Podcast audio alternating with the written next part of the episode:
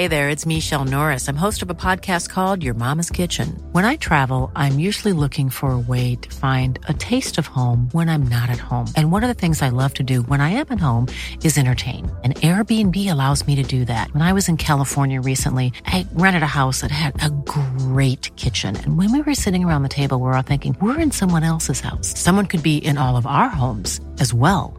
If you have a home, but you're not always at home, you have an Airbnb. Your home might be worth more than you think. Find out how much at airbnb.com/slash host.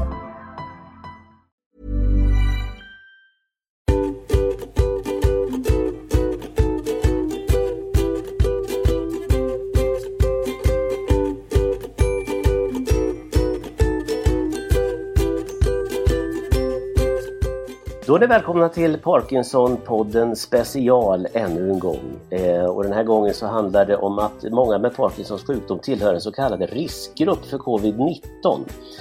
Det skriver Socialstyrelsen i en ny rapport som kom förra veckan.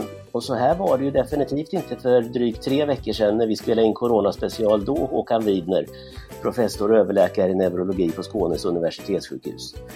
Socialstyrelsen kom alltså med ett dokument för en vecka sedan drygt där det står att Parkinson-sjuka tillhör en riskgrupp. Vad är det som har hänt under de här tre veckorna egentligen Håkan?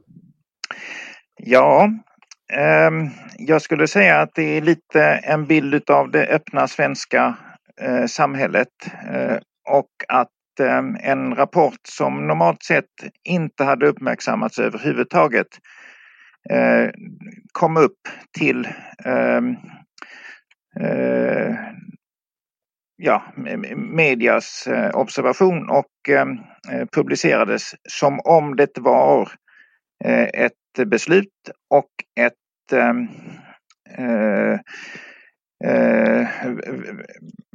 ett, ett ja, Gällande mer eller mindre välgrundat underlag.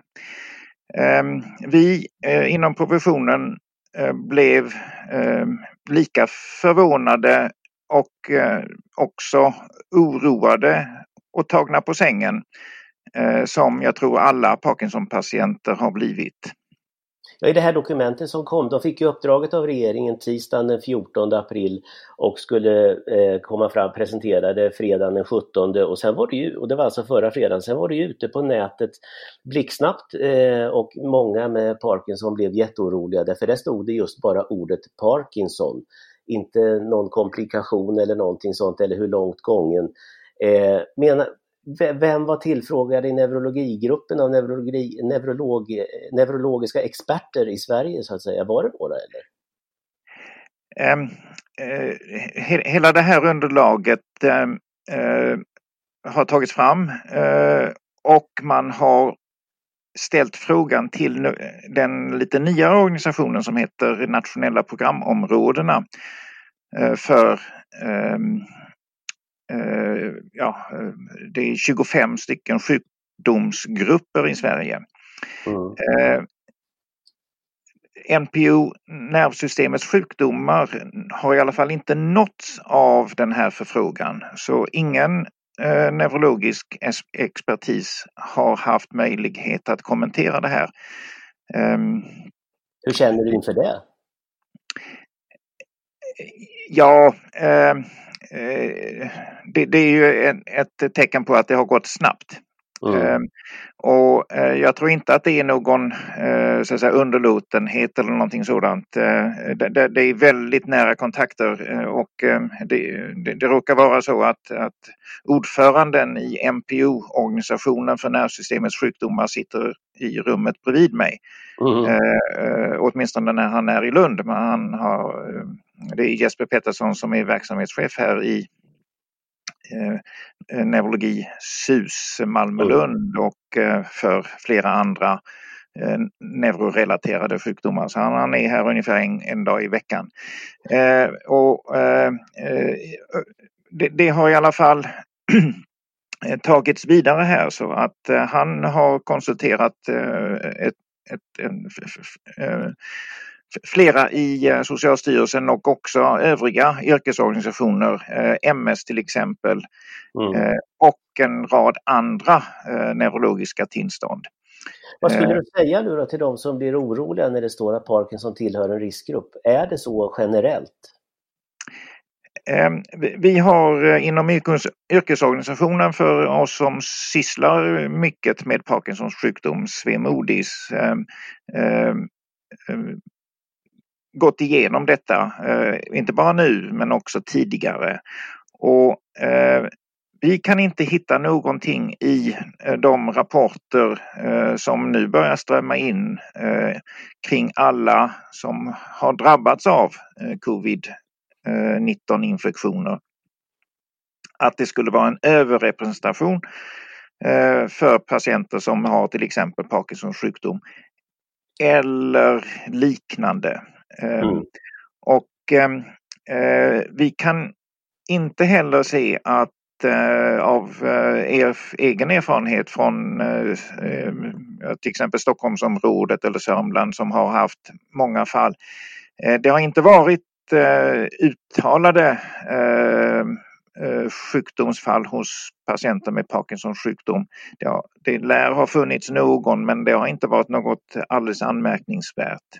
Nej. Så vi har eh, eh också eh, kontakt med internationella eh, experter och eh, huvudorganisationen som vi tillhör, Movement Disorder Society, kom precis eh, samma dag som det här kom ut eh, med en, en text från USA där man på samma sätt säger att man kan inte hitta att Parkinsons sjukdom innebär någon ökad risk eller ökad mottaglighet, att man lättare får covid-19 eller att man har ett allvarligare förlopp om man skulle bli eh, smittad. Det du säger egentligen är att skulle ni blivit tillfrågade, tycker ni vi ska sätta Parkinson som en riskgrupp i Socialstyrelsens dokument, då hade ni sagt nej? Just det. Så vi, vi hittar inte att Parkinsons sjukdom i sig eh, hos en åldersgruppen eh, 18 till eh, 70 innebär någon ökad risk för att eh, insjukna i eller ha ett allvarligare förlopp om man drabbas av eh, covid-19. Så det innebär att de eh, flesta Parkinson-drabbade idag kan leva precis som vanligt eh, som man gör med covid-19, att man skyddar sig på vanligt sätt som friska människor gör? Ja, så ser vi på det. Man ska, ha, man ska vara ödmjuk. Vi vet inte hur det här ut, äh, yttrar sig. Äh, det är väldigt få patienter, men det är trots allt äh, 100 000 patienter och mer som har drabbats av covid. Mm. men det har inte rapporterats in att, en, att det är mer än förväntat eller ens Eh, att det kommer fram i statistiken att Parkinson-patienter har drabbats på något speciellt sätt. Det skapade, finns... det skapade ju en väldigt stor oro det här såg man i sociala medier då, inte minst eh, förra helgen, senaste helgen då, där de skrev att det kanske ligger en liten sanning i detta i alla fall, därför att Parkinson, degenerativ neurologisk sjukdom som sätter sig i musklerna bland annat, eh, då tror man att, det ska sätta, att man ska bli mer påverkad, kanske vad det gäller att kunna hosta upp slem eller få orken att hosta och kanske sväljproblematik och så vidare. Eh, hur ser du på den oron? Ja, eh, eh, oro kan ehm, eh, ju ställa till det på väldigt många olika sätt och eh,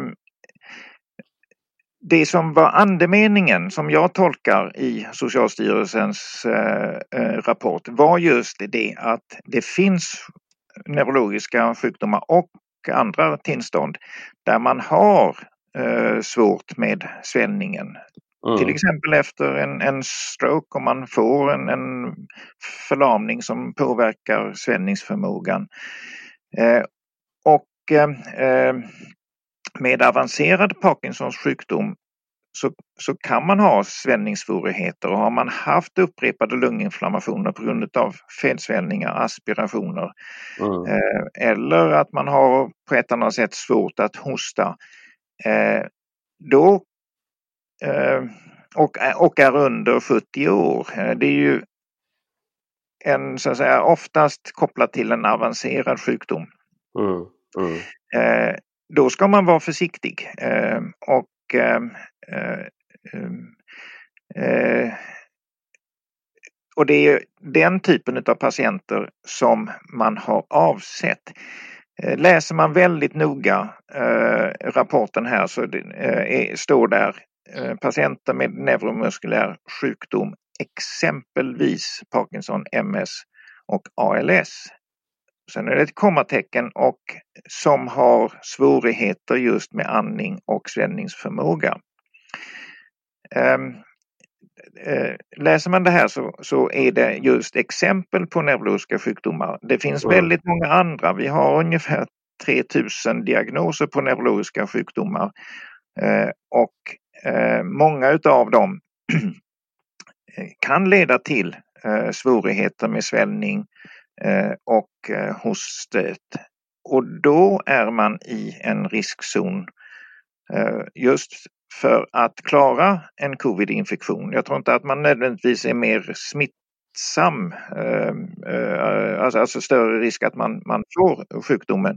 Men däremot så är förloppet sannolikt ehm, mera allvarligt.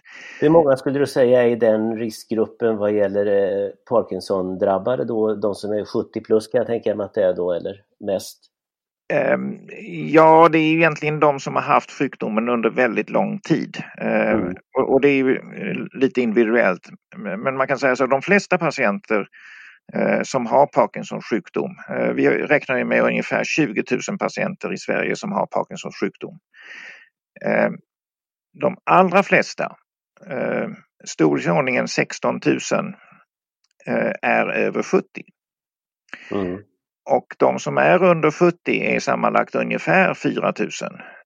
Och man kan säga så, de som har haft sjukdomen över 15-20 år, det är de som eh, är i första hand i riskzonen att ha en så att säga, avancerad sjukdom och det är storleksordningen 10 eh, procent, det vill säga 2000 och de som är under eh, är kanske 400 patienter eller någonting sådant. Det är mm. den storleksordningen. Vad händer nu rent generellt då? då? Alltså då är man egentligen inte en riskgrupp. Det har ni gått ut med texter nu då från SV Modis bland annat och det kan man läsa på webben och så vidare. De texterna. Om man nu lyssnar på detta och så är man i 70-årsåldern och så undrar man hur ska jag veta om, jag är, om det kan vara farligt för mig eller inte? Är det läkaren som avgör, är det Försäkringskassan eller vad ska jag, vart ska jag vända mig? Um, ja, här, här, finns egentligen två, två delar i det här. Uh, dels är det om man uh, så att säga uh, ska, ska, dra några eh, slutsatser av det här och, och, det är ju då framförallt yngre under Ja, Socialstyrelsens rapport är under 65 faktiskt. Eh, och eh, det här har varit ett Rapporten har varit ett underlag för att ge ytterligare besked om, om bland annat eh, smittskyddspenning eller mm. andra former utav eh, sociala eh, skyddsnät så att säga.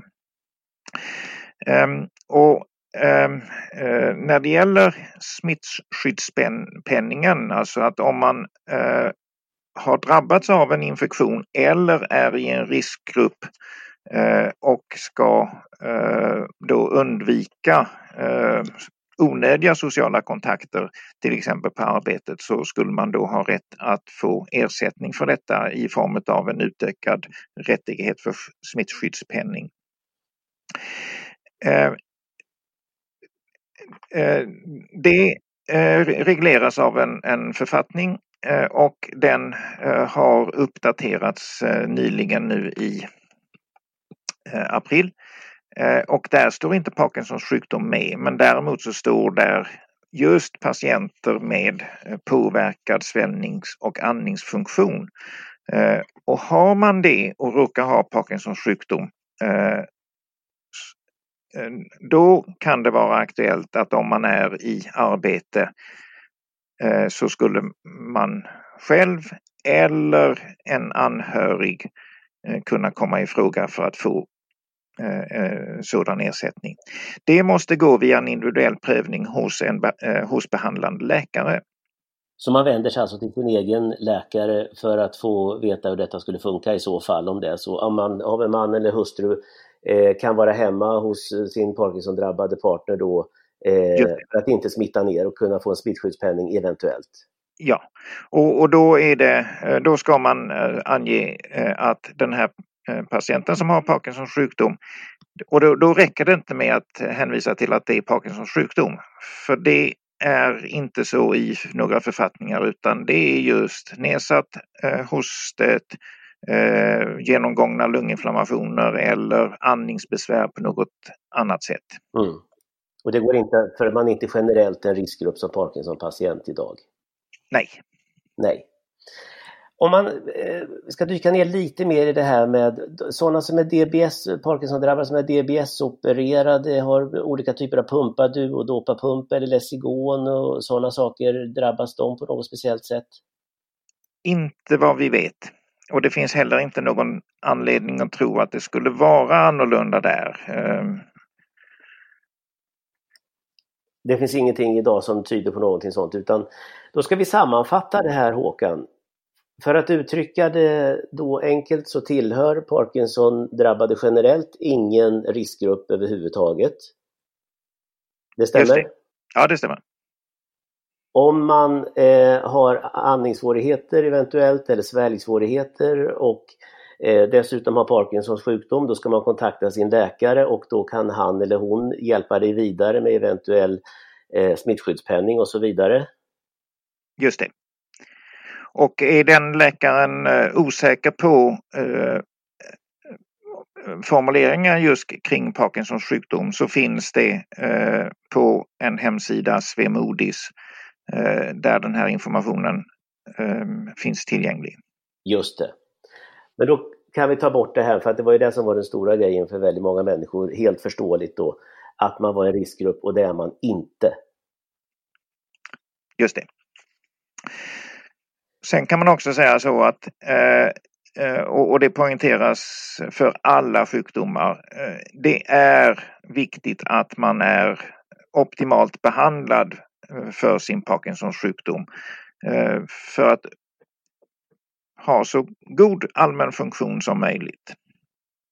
Eh, för att dels undvika att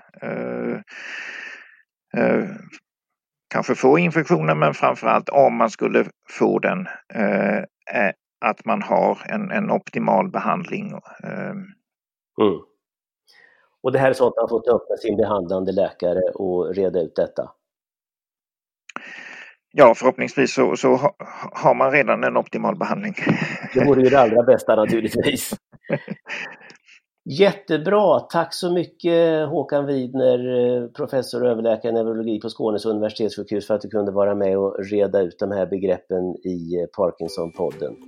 Och Parkinsonpodden hittar du på parkinsonförbundet.se och på de ställen där poddar finns överhuvudtaget. Tack så mycket för att ni har lyssnat och vi hörs igen framöver. Tack så mycket, hej!